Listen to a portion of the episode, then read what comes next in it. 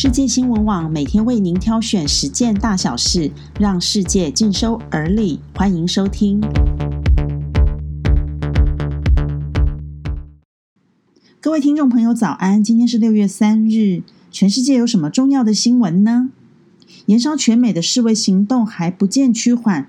美国总统川普被爆料，五月底曾一度躲进白宫碉堡避难，被网友狂酸是碉堡小子。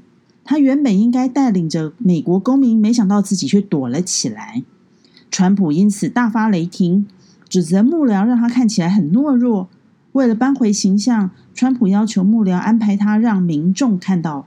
因此，他决定在有“总统教堂”之称的圣约翰教堂前拍照。结果，川普就在重重护卫下步行至教堂，还在教堂前拿着一本圣经让媒体拍照。川普说：“我们是全世界最伟大的国家，我们将会保护国家安全。”华府主教巴德知道川普这样的作为后，相当愤怒。巴德表示，总统来教堂时没有祷告，也没有提到美国和有色人种的痛苦。他说：“我们要远离这位总统煽动性的言论。”而川普除了拿圣经拍照宣誓以外，他还私下跟全国各州州长视讯会议，要求州长们硬起来。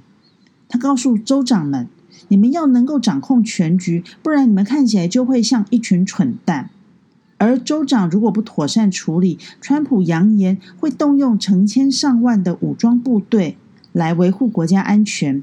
他甚至说。这波暴力冲突是由激进左派分子所为。如果州长们不积极把它扑灭，状况变得越来越糟。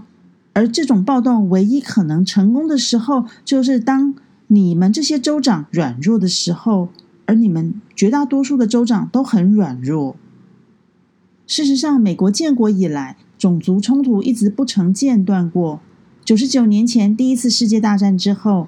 美国奥克拉荷马州有“黑人华尔街”之称的图尔沙市葛林伍德区，是当地著名的非裔富人社区。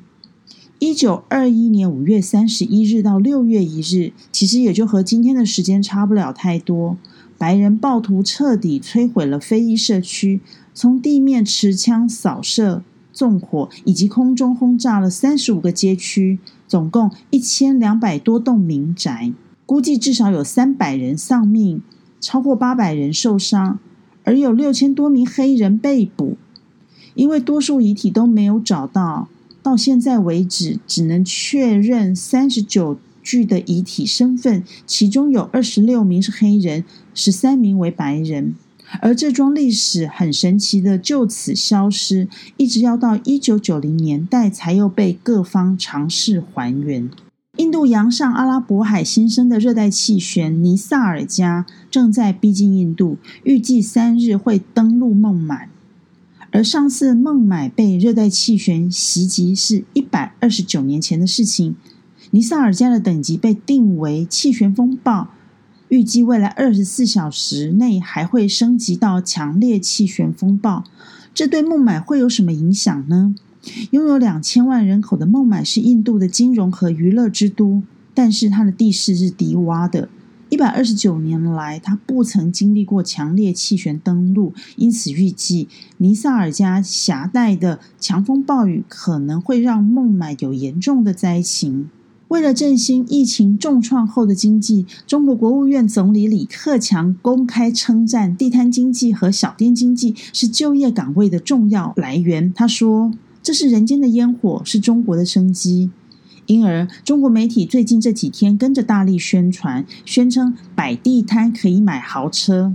这有什么证明呢？有几段视频做出来了，都成为热门新闻。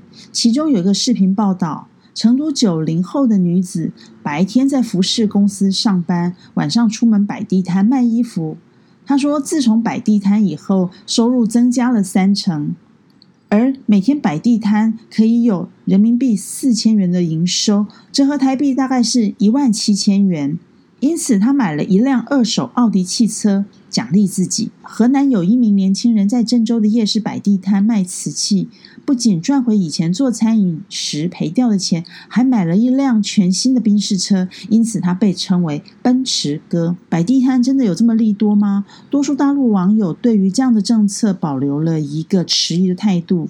很多人担心摆地摊还没赚到钱，政策又转弯被取缔。不过总归一句话，就是疫情过后，大家的日子还是不太好过。至于疫情最新消息，截至台北时间三日五点为止，全球确诊病例超过六百三十三万，而约有三十七点八万人死亡。疫情最严重的美国，境内累积超过十万六千人病故。而累积确诊人数超过了一百八十二万例。